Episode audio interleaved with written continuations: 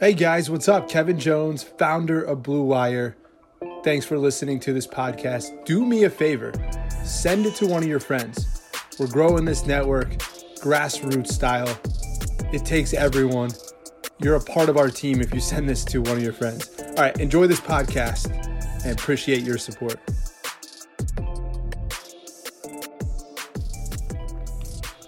Right, what's going on, everybody? Welcome to another episode of the Rebuild Podcast. I am your host, as always, Jordan Zirm. You can find me on Twitter at Cleve Zirm. You can find the Rebuild Podcast anywhere you get your podcasts iTunes, Spotify, Stitcher, Art19 is where we house it as well. So, plenty of options to go find the Rebuild. Please rate and subscribe if you have not done so already. To all of you that have, I very much appreciate it. It is draft week here at the Rebuild headquarters, which is just my bedroom in Cleveland Heights. Um, but it's and it's weird because as we've touched on before, the Browns do not have a first round pick anymore after jettisoning it to the New York Giants for Odell Beckham Jr. So if you think about Odell Beckham Jr. as the Browns' first round pick, then really the Browns have already won the draft, so that's not really important anymore. But so much of my life as a as a Cleveland Browns fan and as somebody that is just a fan of the NFL has been around the draft and has been the anticipation for the draft and specifically the first round of the draft and specifically within that picks 1 through 10 because for most of my life that is where the Cleveland Browns have been picking and so it's become a social event where you invite your friends over you get some beers and you get some obviously you have to get some Cheetos maybe some Flamin' Hots maybe some Cool Ranch Doritos but really the key snacks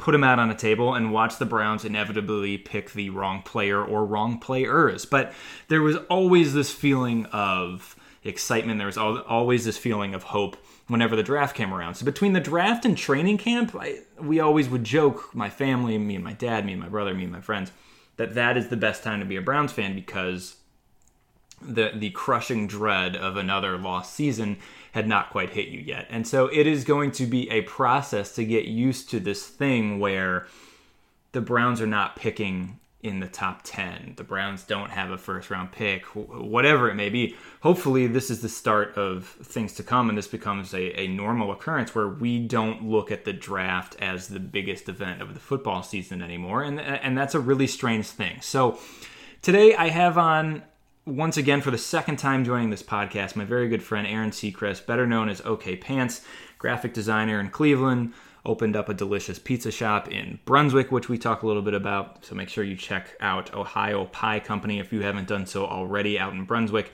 Um, but you know, so many people have done draft podcasts. We've gotten to know some of these prospects ad nauseum. Shameless plug: I interviewed Clelin Ferrell, defensive lineman for Clemson, who's going to get picked in probably the middle of the first round uh, for a story on Uproxx today. So that is on that is pinned to my Twitter page. If you want to get to know Clelin a little bit, I will have a piece on Alabama's Quinnen Williams, who could go depending on what Arizona does, depending um, on on what some other teams do. Quinnen Williams, like the San Francisco 49ers, Quinnen Williams could be a top two pick, top three pick in the NFL draft. Um, so I spoke to him. I'll have a story on that coming out that I'm really excited about as well. So quick shameless plug. But we've talked about so many of these prospects over and over and over again. And there's multiple podcasts with guys breaking down the draft and breaking down prospects much better than I think I ever could. Especially shout out to Jake Burns if you haven't checked out the Browns film breakdown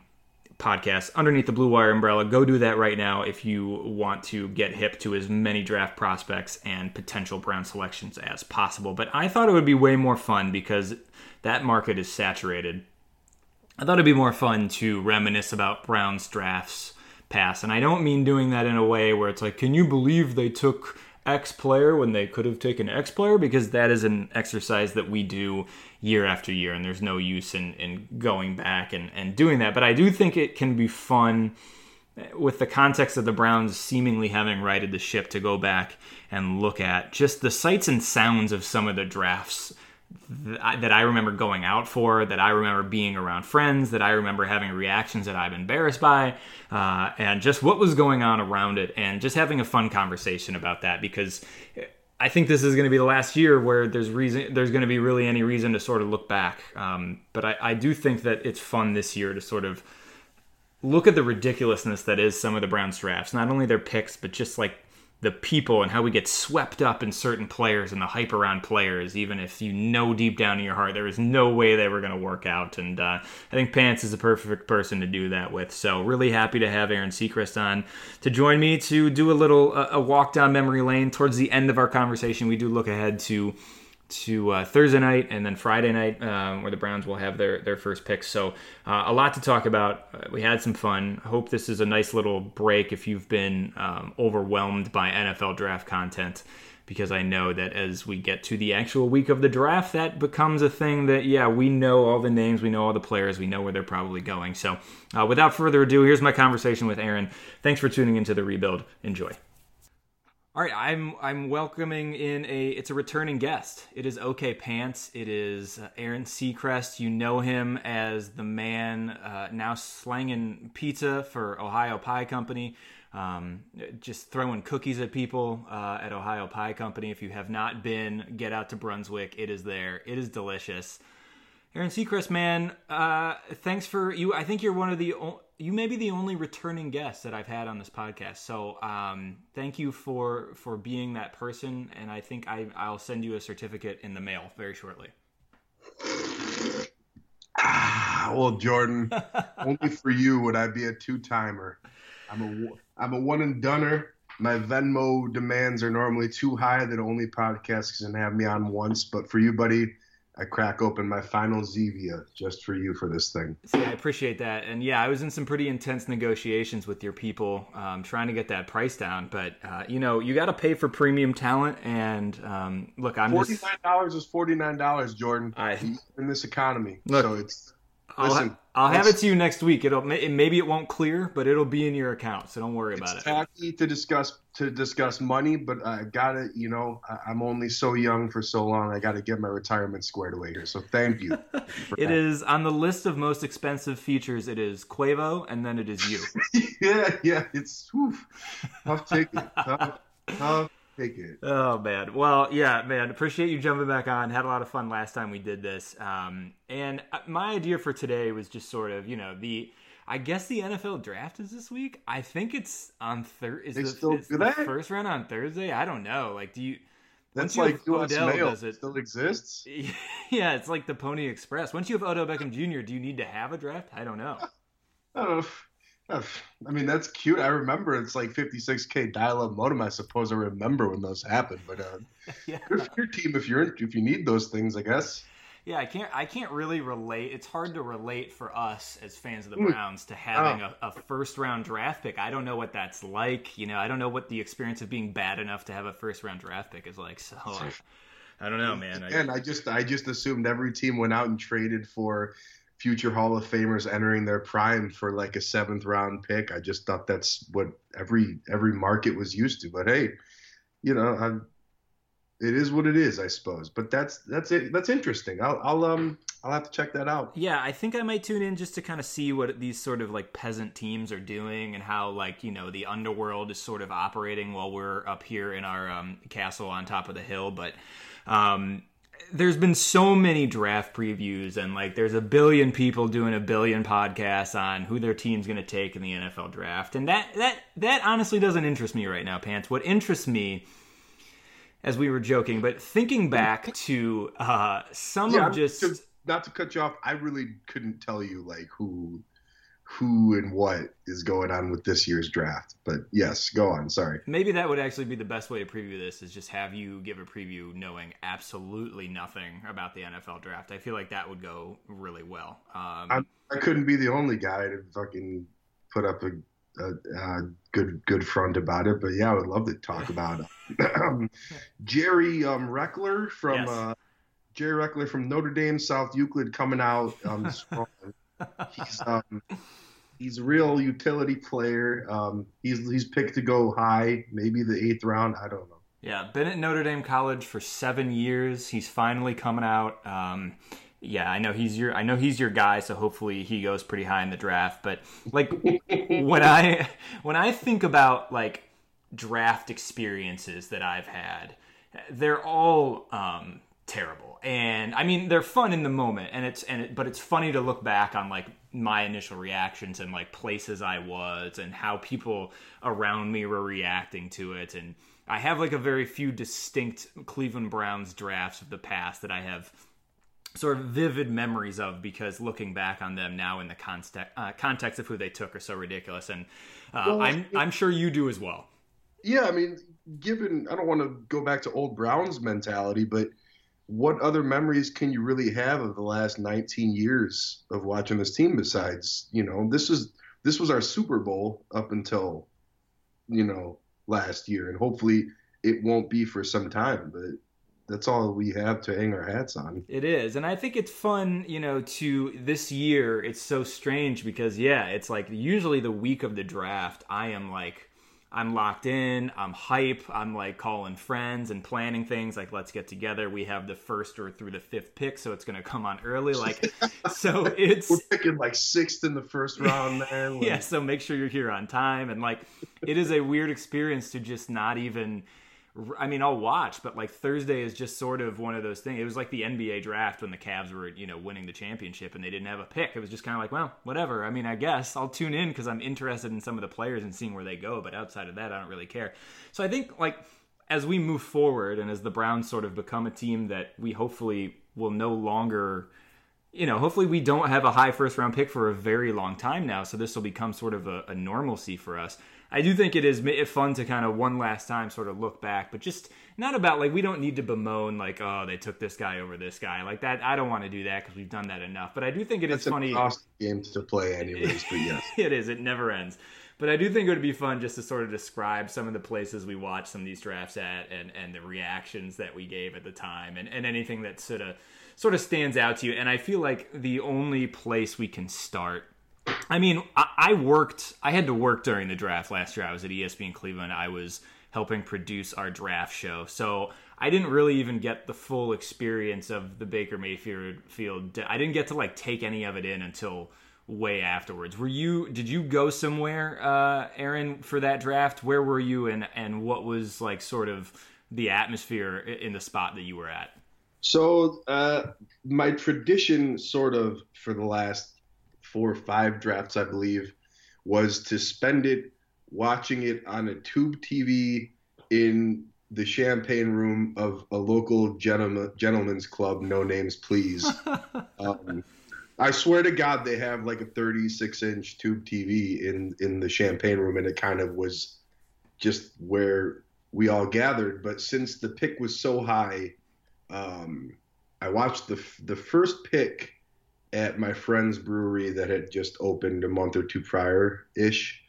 Um, and that was by that point, it was pretty much leaked out that Baker was getting picked. So we, you know, we kind of still were on pins and needles. You know, it wasn't confirmed, and then it was announced. So, um, admittedly, at the time, I didn't know shit about Baker. I just knew he was, you know, quote unquote, undersized, and I was kind of shocked and then so from there we had the first and fourth overall pick, correct? Correct. So uh, it was close enough to the gentleman's club that I normally watch the draft at.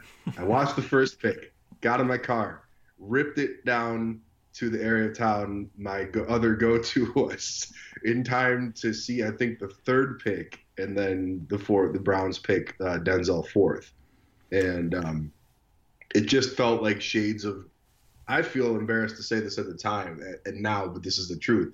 It just felt like shades of um, Justin Gilbert and Johnny Manziel in that uh, other first round, and um, that was that was the same year, right?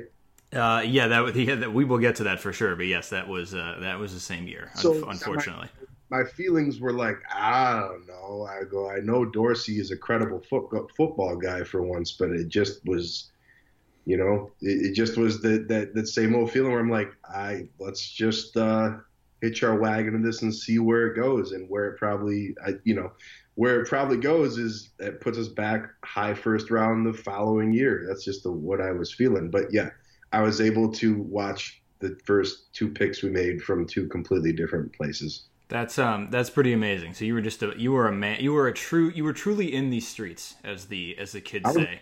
I was quote unquote out here. um, yeah. Yeah, fo- follow up important question for that. Yeah. Would you have um, felt better about the Baker Mayfield pick if he had the type of beard that he currently has now? Because I think he was clean shaven before the draft. Uh, the thing about Baker was this, without knowing anything about him, is he literally looked to me like a bartender from like an 80s movie, which was like a con man, and he somehow like conned his way into playing football for like the local down and out football team and then like uh you know like sort of just like goofed his way into being like the winningest quarterback in the league. He just had a real freewheeling type of vibe about him. So I I like him without the beard. I know he's got a beard and he appears to be the second coming of Brett Favre, so he can grow a goatee that's braided for all I care. Yeah. Uh, that's what I want for year two, actually. So yeah, yeah. I want sideburns and a goatee for for for year two. But uh, I I say beards. Beard. We're done with beards. I think we're moving on wow. as a culture without beards. Wow, and, uh, an, an, important shift in the culture. Uh, Pants says we're, we're we've moved on from beards, so every I would like everyone to please take note of that moving forward. Jason uh, shaved his off. You saw what was under there, so you guys should uh, all out there in Brook Park and whatnot just follow suit and do the same thing. I'm sure you look just like him. Um, I I think no, like I. I, I, I admittedly full heart wholeheartedly for knowing didn't know shit about him was not as high on him as as we all are now obviously. I don't feel great about that but that's the truth. Yeah but i but i don't think a lot of people were like i don't think anybody knew until he started playing. I think there were obviously people that were higher on him than other quarterbacks or had him at the top of their draft board but that didn't mean that they thought he was going to be um, what he was. I think baker mayfield looks like um, like before i really because he you know before we sort of got to know more of his personality, just like you know, seeing him in the media all the time and um, him being around Cleveland, all of that. Like he sort of, to me, he sort of looked like the guy that um, if you were in college and you, you go, you went over to a friend's house and it was like six, and you, you just wanted to kind of hang before going out somewhere. He was the dude that like came down the stairs in a tank top and a backwards hat and was like, "Pong right now." yeah, I mean, I'm I'm old as shit, but yes, I could I could definitely relate to that. And it, you're it, like Baker, I just want to. Can we relax? Can we just sit and have a beer before we go out? And he's like, No, man, I got to get you back. I got to get revenge for last week. You know, like it's just. I like. I just kind of like from day one there was a different vibe about him. I'm not saying I pegged him to be great. I just, you know, I you see all these athletes and they all kind of just look like the same kind of guy. Like they just look very anonymous. They look very player one or two ish. And Baker, for some reason, just had this real freewheeling, you know, he could have been like in Animal House or pick any 80s, you know, college comedy. And I just, there was something that just, I go, this guy has like that it factor that I never saw in Johnny Manziel from a charisma standpoint. Yes, he has. He certainly has the fabled it, um, and it's fun to see him like not back down off of that. And I, you know, I I think we maybe we talked about this before, but you know, there were people that were like, I wish I wish he would have just like let the Hue Jackson thing go after a couple weeks. I'm like, yeah, but like that's not who he, that's this is exactly who this dude is, and I respect that he is like just staying true to himself. It may have been over the top, but that's who this dude is going to be. So well, I'm, I'm excited for year two. I know people poo poo the comparisons with Baker and Johnny Manziel, and they don't exist except for this point they both didn't change who they were in their first season to drastically different results. yes. This, so like, it's a good point. Like so like if Baker keeps throwing 30 for third for 35 a week, averaging 400 yards, by all means, motherfuck every dude in the world that's not on the Brown sideline. I love that shit. Like talk your shit, do everything, you know, because he is the first quarterback we've seen in over 25 years to be doing what he's doing. So, but you know, don't don't break what ain't don't fix what ain't broken, you know. Yeah, no, for sure. And I don't think he's uh, I don't think he's going to change at all and I'm excited for like a good a, a Browns team that is good and led by a dude that's a little cocky like I'm here for it. Um He's the only guy, listen, he is the only way this ship would have gotten righted is to draft a guy that is this I don't even call it cocky, just this much of a leader, this much of just a dog. You know, it wasn't going to come from some guy that just, you know, gives canned speeches about playing within himself and just trying to win over the locker room. That ain't never going to happen. No, no, it's not. Um, and he is uh, even in the press conference with like Odell Beckham Jr. Like he was just younger than all those guys up there, but he is, um, I guess, aside from Myles Garrett, who was up there on the podium. But yeah, he's he's just a dude that's going to take charge of like any room that he's in. And um, no, you don't look at him like a kid. You don't look at him like the new the new guy in the room. I mean, you look at him like the quarterback of this team. That's what you do. And that's uh, that's extremely important. Uh, so, so, we've we've mentioned Johnny Manziel's name a couple of times, and that so I'll just move to that draft. I believe that was 2014 because yep. that draft sticks out in my mind just because of like where I was and what was going on. So I was at Map Room in downtown Cleveland, which is a bit you know a fun spot to watch the draft at. They you know they have stuff going on downstairs. They have a lot of TVs, a projector screen, food's pretty good.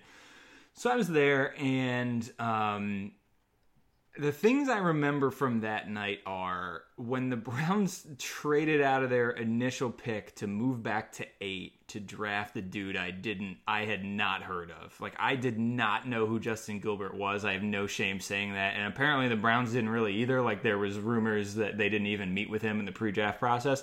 So that was whatever. I'm like, oh, cornerback, I guess. Okay, cool. Um, and I remember like eh, they traded back again and i remember just getting so wrapped up in and the whole bar getting so wrapped up in like oh man this team that needed a quarterback didn't take Johnny Manziel. Uh, this team ahead of the Browns that needed a quarterback didn't take Johnny Manziel, and you're just sitting there and you're just like, take him, just take him. And I, it just became like a mob mentality. Like I feel like I just turned into like this animalistic, just like take him, you know, like after like every oh, no, draft was, there was certain speaking in tongues for sure by about midway through the first round for for for where we where I was too. Yeah. Yeah, and then um, I remember just like losing my mind when they took him. Not even at that point because I thought it was a good pick, just because like it happened and everybody there was so like the anticipation of it happening was so strong. And then I went outside, and this is true a true story. Joe Haden had parked his orange Lamborghini on the side of the street outside of Map Room and he was just like dapping up police officers and like celebrating with fans and i was like this is the peak of my existence. So um, that is what i remember about the 2014 draft. Pants where were you?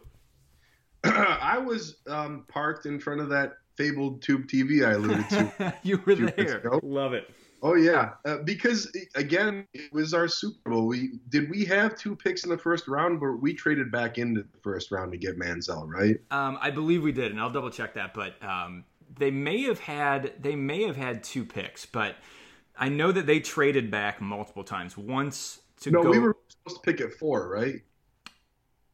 I believe. Hold on, I'm looking this up right. That was now. like Ray Farmer. Ray Farmer did his own draft drafted Kevin Costner cosplay in that first round. yeah, yes, that was. He was bouncing all over the place that year, right? Yeah, that was the draft that um, when that story came out about Jimmy Haslam, where he just like had no control. It was his first draft, and he just like had no. Um, the homeless guy told him to pick Manziel, right? Like yes. that was that was the story they're roll, they're still roll with to this day. Uh, so yeah, so the, so the Browns had the number four pick, and they traded it to Buffalo. Um, and they got Sammy Watkins, right? That is correct. Wow, how do I know that? I don't know. So this is so wild. So the Browns traded their fourth overall pick to Buffalo for Buffalo's ninth overall pick, and then the Browns traded up one to move to eight to select a dude that they didn't even really know who he was. That is just a that's fantastic. And then and then yes, you're so I I think you're right. Oh man, there were so many there are so many trades in this draft.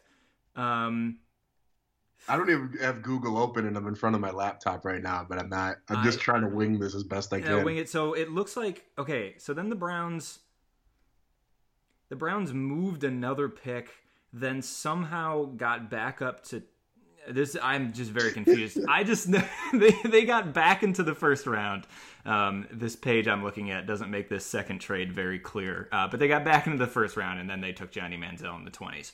Um, Did they trade with like the Titans or something to get that 22nd pick or, or the Cowboys?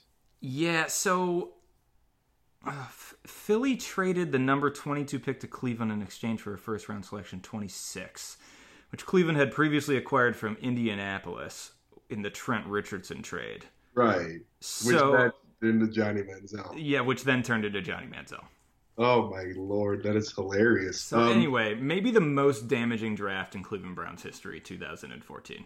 Which is that uh, in its in of itself is phenomenal. It is. You could literally argue there's at least five or six other drafts where you could argue were the worst trade drafts in the history of pro football, but that one stands alone because Manziel wasn't even the biggest washout that we picked that year. Yeah, I don't think we talk about Justin Gilbert's downfall enough. no, he, he couldn't benefit enough from being in the same draft as Johnny Manziel because you can't blame, in the words of Scott Rapp, these players don't draft themselves. Yep. Uh, you can't blame that guy. Um, he got a sweet deal for a team he didn't even so much as have a cup of coffee with. Um, and then he just just completely washed up. And then Manziel, he just was a victim of just a terrible, non-existent culture in Cleveland. And like Baker, he didn't want to change, and he wasn't going to change. And well, that story we we've seen written and tweeted and Instagrammed over and over again with him. But uh, yeah, I just remember. I think maybe the Browns just knew that, like, listen, we're going to probably just go two and fourteen again this year. Just trade up around like seven times and give the fans something to go nuts about in in April, I guess. Yeah, I like the, I like this idea too because the last time we podcasted, it was to, to break down that that big Brown story, and that was part of it where it was like I just like to imagine Ray Farmer like all these notes, all these like analytical studies, all this stuff set out in the front on table and in, on a table in front of him, and Jimmy Haslam just walks in like, "Hey man, we're drafting Johnny Manziel right now," and he's just like, "What do you What do you mean?" And he's just like, "Put in the call," and then then a homeless guy outside told me, so we got to do it. Yeah, if you remember too, I think Farmer basically damn doomed his own career with the Browns because he said he was given the first pick to Pettine that Pettine wanted um, Justin Gilbert. Yep. So then basically, as the GM in his first draft, he basically absolved himself of any responsibility of anything, which is the single worst possible thing you could do if you try to be an acquirer of talent for a professional sports team. So, you know, he passed he passed the buck to Pettine for Gilbert and then basically let Haslam run him over in the draft room to pick Manziel, which makes you wonder if he had a plan at all to begin with. Uh, the answer to that one is probably no. Um, I, all right, I want to take a break from my conversation with Aaron to talk to you about one of our sponsors, and that is Ethos Life Insurance. Life can be stressful, but getting life insurance should not be. That is why there's Ethos. Ethos is a modern kind of life insurance that's super fast, incredibly affordable, and very uncomplicated. At getethos.com, there's no medical exams for policies covering under a million dollars, and there's no hours of paperwork or meetings with pushy representatives. It only takes 10 minutes to apply, and you can rest assured knowing you've taken steps to protect your family. And in most cases with Ethos, you can have that peace of mind for less than a cup of coffee a day. I have sometimes two cups of coffee a day, as I know many of you do as well. So it's a great deal with no hidden fees. Having life insurance can free you from stress, but getting life insurance should not be the cause of it. So discover how uncomplicated life insurance can be at Ethos. Get your free instant quote and submit your complete application in just minutes. To do so, just go to getethos.com. That's E T H O S, getethos.com. Once again, that's getethos.com. All right, let's jump back into my conversation with Aaron. I I also I was just thinking about I have like random memories of a lot of different um, a lot of different drafts. Like I remember when the Browns took Brandon Weeden, um, another just stunning draft pick, taking a also man- the twenty second overall pick. Yeah, yeah, not a good. Maybe they should never pick at twenty two again. Um, no. But like only the Browns would take someone who had just been like admitted to like a senior care housing facility. They would take him at, at number 22. Um, and I rem- I remember like a guy that like he was in the minor league baseball system, right? yes. And he got tired of riding around in a bus, so then he's like, "I guess I'll try this football shit out." 2012, uh, 22nd overall pick. The crazy thing was, um, the Browns just brought on this offensive assistant named Todd Monken, who was with Tampa Bay. And when mm-hmm. I was when I was doing research about Todd because I didn't I didn't know anything about him, um, he was Brandon Weeden's offensive coordinator at Oklahoma State when Brandon Weeden was in college, and essentially he got Brandon Weeden drafted because the system that he ran there. Brandon Weeden threw for like four thousand yards and like forty plus touchdowns, and it's just like the stats are absurd and then you realize that like all he did was just like throw the ball deep to Justin Blackmon and had a lot of really easy and open throws. But I remember I was also at Map Room because I I went to multiple. Um, if you guys guys follow uh, Cleveland Frowns on Twitter, he used to have these draft parties in the basement of Map Room, and so I went. And a person we both know, Vince from from Cleveland Scene, the editor of Cleveland Scene, like he got a text like right like I don't know maybe 30 seconds before the Browns took Brandon Weeden and I remember him just like looking up from his phone and just going oh they're gonna they're gonna draft Brandon Weeden and he just like and then he just like walked away. And I remember being like what? And then the pick came in and that is what I remember from that draft is just Vince just so being so disappointed. Like sometimes as a reporter, you get you know you get something like that, and you're like, oh my god, I'm gonna break this. And he just was so sad, like he just couldn't do anything. he was too sad. He was too sad to to to break a story. he was way too sad. What do you do? You remember anything about like the Brandon Weeden draft? Do you remember anything about like? Did you know anything about Brandon Weeden before he got drafted? No, no. I don't even like did we pick? That was our only pick in the first round that year. Let's see, the 2012. I feel like they took. I feel like there's somebody else who they took. Um, uh, let me see. I got Wikipedia open now. Yeah. Wiki oh yeah. Trent Richardson on third overall. Yes, there we go. The Trent and Bra- so ushering like, in a new era. Yeah, I was like, okay, like that sounds cool. If you're going to pick a running back that high, he's probably some kind of stud. And then I think Brandon Weeden, I just was like, uh, what? Um, he's tall. Uh, okay, uh, I'm sure. Uh, you know, at that point, he was like what our twentieth or twenty first quarterback. Yeah, like three hundredth. It's hard to keep count. Yeah, I mean, at that point, we'd been a franchise in the NFL again for third. That's our thirteenth season. So yeah, we're probably on our seventeenth or eighteenth starting quarterback, and I'm just like, my buddy uh, put this best uh, about Browns quarterbacks. He's like he's like you can complain about like the guy that they they cast as Wolverine in the Marvel movies, but you just got to get behind him at some point. It's like what do you, what do you know? It's like just this is your guy now. And I was like, so that's kind of the attitude I've just had. I, I was like this again because I don't know shit about the finer points of football. So I'm like, I assume the people getting paid millions of dollars to pick these guys up do, and um, they don't. Well, they didn't um, because well, we well Brandon's not with us anymore. He, so. he he's passed on to a better place. How old do you think, without looking, how old do you think Brandon Weeden is right now? I'll say he's younger than me by not a lot. I'll say he's 33. He is 35 years old. and the Browns the Browns what? only took him seven years ago, so he, he was he was he was 28 years old when the Browns drafted him. I know he was like an older guy for like a rookie, but um, bro, he was born in 1983. Man, that's that's cool.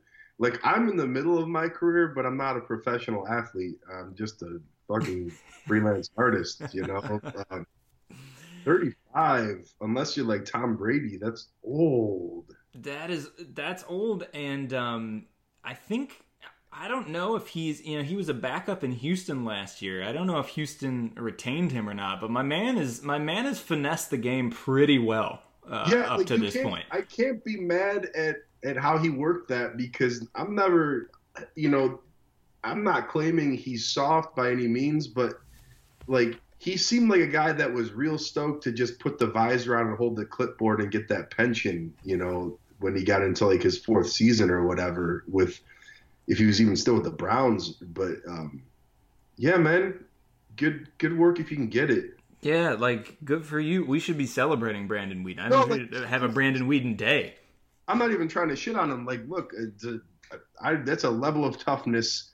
The, you know the dude that pulls Sean McVay away from the sidelines is ten thousand times tougher than I'll ever be. Hundred percent. It's like that's just a level of, of toughness I would ne- I'll never know to work, play in the NFL. So, but it's also like Brandon's like, can I like? He just seemed like a guy that would have been happy to be like the kicker or something. Absolutely. He was very like he just sort of blended in. If he didn't have red hair, like you would have never known. He would have never stood out. But I will say this: Brandon Weeden, as of as of right now, has thrown one more touchdown than interceptions in his NFL career, and that is something that I would tell my grandchildren about. I wouldn't tell them anything else, but that's that's the one thing I would tell them.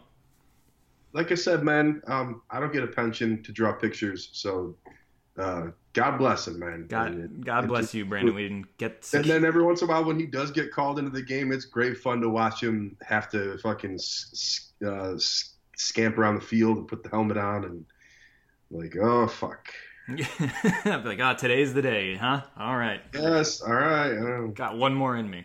Um, but yeah, then um, yeah, God, man, this is this is never not wild to look at the list of people we have drafted. Sorry, go on. No, it's it's it's always wild, and it's wilder to like the ones that stand out to me. Another one that sort of stood out to me was like I remember when they took the Barkevious Mingo draft, which is just shout out another dude who is still in the NFL, currently playing for the Seattle Seahawks. Barkevious Mingo is still out here doing his thing, even though he literally came into the NFL weighing um, 30 pounds and he just he made it he made it work and i remember that draft one because Barkevious Mingo is a top top 10 football name that is a key and Peele East versus West Bowl name all it day. Is. That has to be where they got their uh, idea for that Absolutely. sketch for. Um, 2013 draft, Barkevious Mingo was taken sixth overall by the Cleveland Browns, um, and just really like all the th- I just remember all the things that people said about him like he's not strong enough and he's probably not going to be fast enough uh, in the NFL to get around people like all of that stuff just uh, absolutely came true um, but that draft was just garbage in general. So I don't actually feel that like the top 10 of that draft is really really bad. So I don't actually even feel that bad about the pick. I just remember being like, okay, they took like not having an opinion, just being like, was there a, back available that was supposed to be like a one or first or second overall pick in that draft? Let's see. So no quarterback was taken in that draft until EJ Manuel was taken 16th overall by the Buffalo Bills. EJ Manuel is uh, very bad. Um, And then uh, there's probably some quarterback that got taken late that turned out to be really good. Let's see if I can. Uh, that's the Manti Te'o and his invisible girlfriend were taken in that draft. Now this is all bad. Geno Smith yeah. was a quarterback taken in that draft. He turned out to be garbage. Yeah, the, the, I think that was a draft that that was Banner's first draft, wasn't it? Was that his own draft? I believe so. Le'Veon Bell was taken in the second round, pick 48, and that's maybe the the biggest standout. Uh, Travis Kelce was taken in that draft in the third round at number 63. So, um, see what's good? yeah, Heights, what's good? What's good? Um, so yeah, so there was really nobody in that draft, but I yeah, I, I just very distinctly remember being like, oh, okay, Barkevious Mingo. I don't. That's it. No, I don't think it's good. I don't think it's bad. I don't know anything about it. No, I, I, I fell back onto my decades of football experience expertise and brilliance, and I said, that's easily the coolest name in this draft, so why not? And then I was watching that draft at the Rivergate Tavern uh, in the flats, and I was oh, watching it with my buddy Oliver Barrett. And I've seen, I've seen my friend Oliver can get very spirited watching yes. sports, but football in, in specific, and his eyes were the, his eyes turned like a shade of red I've never seen, and there was just a fury that filled him that I hadn't seen in our 20 years of friendship. And then he knows more about the finer points of football than me, and I go, oh, I guess that's bad. like, oh wait, is this? I thought it was good. Are you saying that it's bad? Um, well, had like six picks in that draft, if I remember correctly, and to start with that, it just yeah. was not a problem. That was not a fun draft. No, that Barkevious Mingo is the equivalent of this is also something that's happened to me in my life. Pulling up to Taco Bell um, and them saying, "Hey man, what's up? We're uh, we're out of beef for the next like half hour, and all we have is chicken." Yeah, you just got to make the most of it. Man. You do. It's like, all right. I mean, I'll, or I'm not gonna wait a half hour, so like, give me the chicken, and then you take a bite out of it, and you're just like, this is so disappointing. This is not what I wanted out of this night. Here's the other thing, like Kiki Mingo is up there with like Tim Couch and like Kellen Winslow of like guys we've drafted that I feel like if they got drafted into a more stable organization would have been like at worst pro bowlers, you know. Uh, yeah, not taking 6th overall and not having those expectations on you for a dude who clearly like was not deserving of those expectations. Yeah, you can be your your selection in the draft when bad teams who have dumb people making decisions take you way higher than you should have gone, like you never escape. You'll never escape that that sort of that reputation of where you well, got taken. About the expectations, just when you don't have any structure and you have no culture or organization you're drafted drafted into, how can you ever be developed into anything, you know? Yeah, no, it's true. And I don't know what it says about the NFL either, whether this is a good or bad thing, but it, it's truly incredible to look around the league and look at dudes who came from the Browns that are like just still out there doing their like Colt McCoy is still out there in Washington. He started okay. for a couple games last year before he got hurt. Um, even Brady Brady Quinn's obviously no longer in the league. He's doing analysis, but Brady Quinn was out here. He played for the Chiefs for a little, like he started half a season for the Chiefs. Like he's still doing his thing. Kevin Hogan, Cody Kessler, they're still out here. Like there are so many Browns bad draft picks or just guys they took way too high. That Cody Kessler, Cody, Cody, Pro Football Focus Hall of Famer Kessler is still out throwing passes. Cody, trust, trust Hugh Kessler. The best, one of the best stories from the Tomahawk podcast is when Andrew Hawkins was telling a story about somebody got hurt, like RG3 got hurt, or I forget who was ahead of Cody Kessler, and the coach was like, Cody, you're up. And Andrew said he looked in Cody's eyes and it looked like Cody just wanted to like bury himself alive. like he was like, oh, oh, you want me to play right now? I mean, like, I really firmly believe, starting with Tim Couch, there's three or four guys, quarterbacks we've drafted in in the last 20 years that if they got drafted into stable franchises and franchises that didn't switch GMs and coaches every two years would have developed into into starters or even stars in the league. You, you can't tell me Tim Couch wouldn't have. You know, Tim Couch was just a victim of of being drafted into the Browns in 1999. I really think that guy could have been somebody.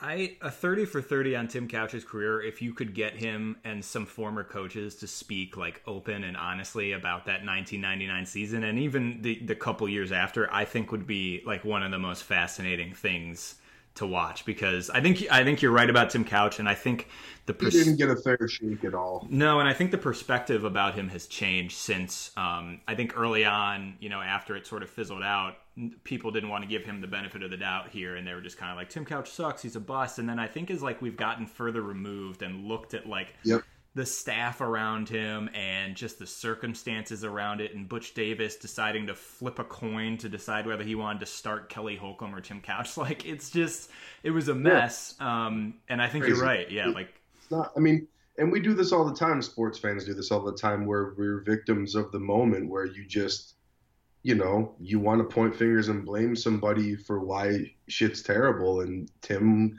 you know, I could count on more than one hand the time I remember seeing Browns quarterbacks give interviews after the game, you know, just broken emotionally saying, I'm treating every home game as an away game from now on and stuff. And it's like super sad shit, man. Like it, it like the, the amount of guys that just got eaten up and spat out for, for very poor reasons in, in, in the history of this franchise since 99, man.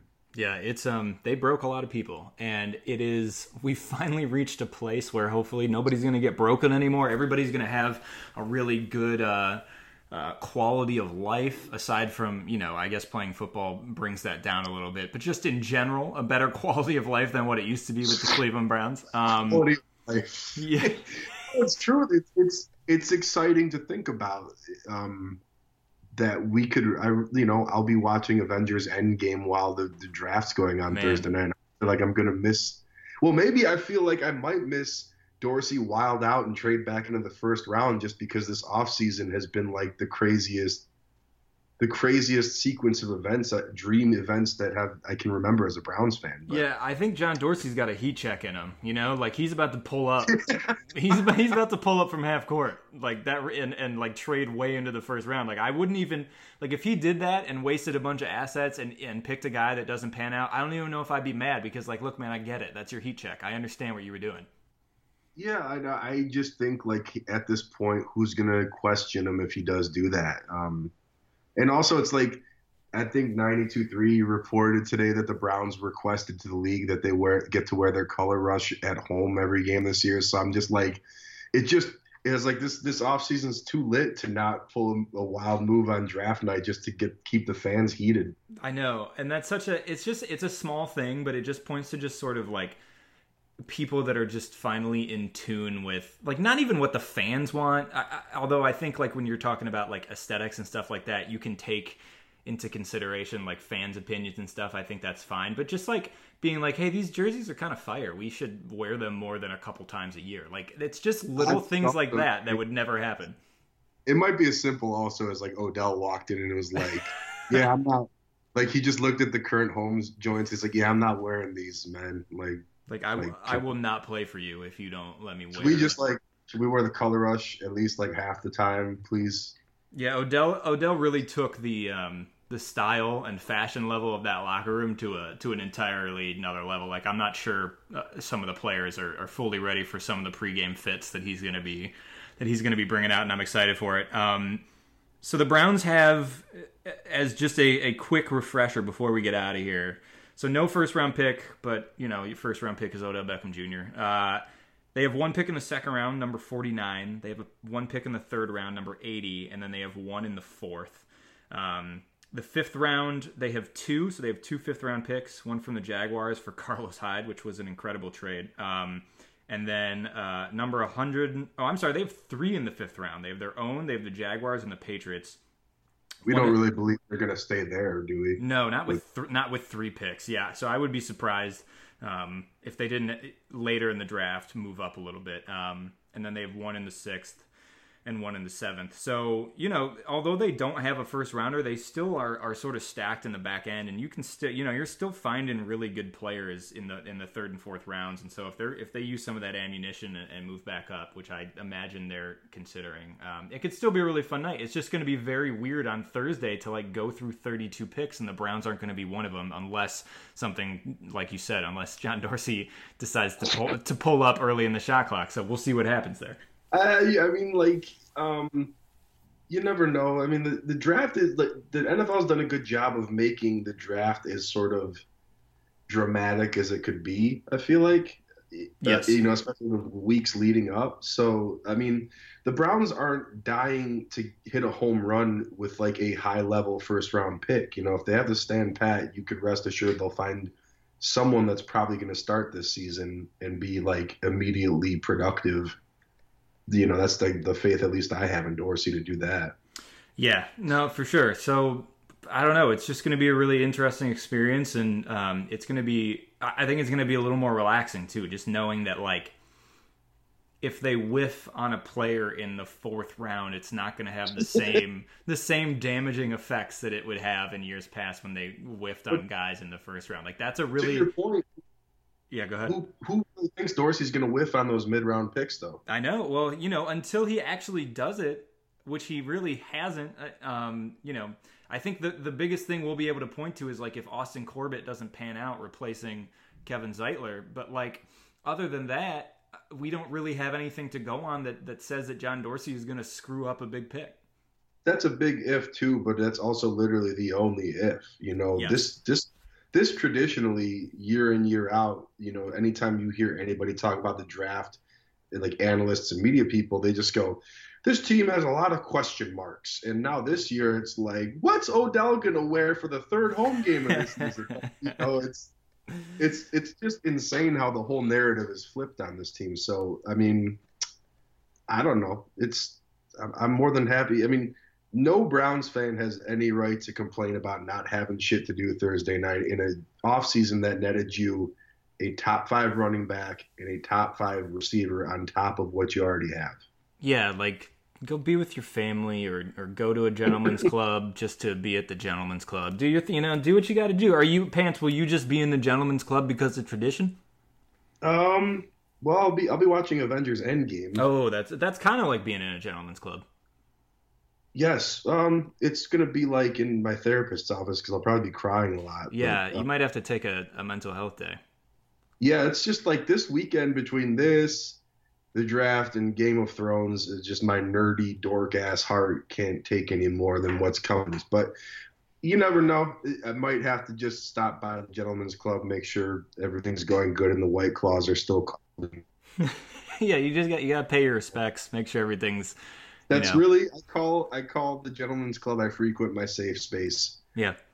So it's like Cheers, and I'm Norm basically there. So yeah, once you once that door closes behind you, you're no one can get you. You're in there. You're safe. Well, a lot of people can get me.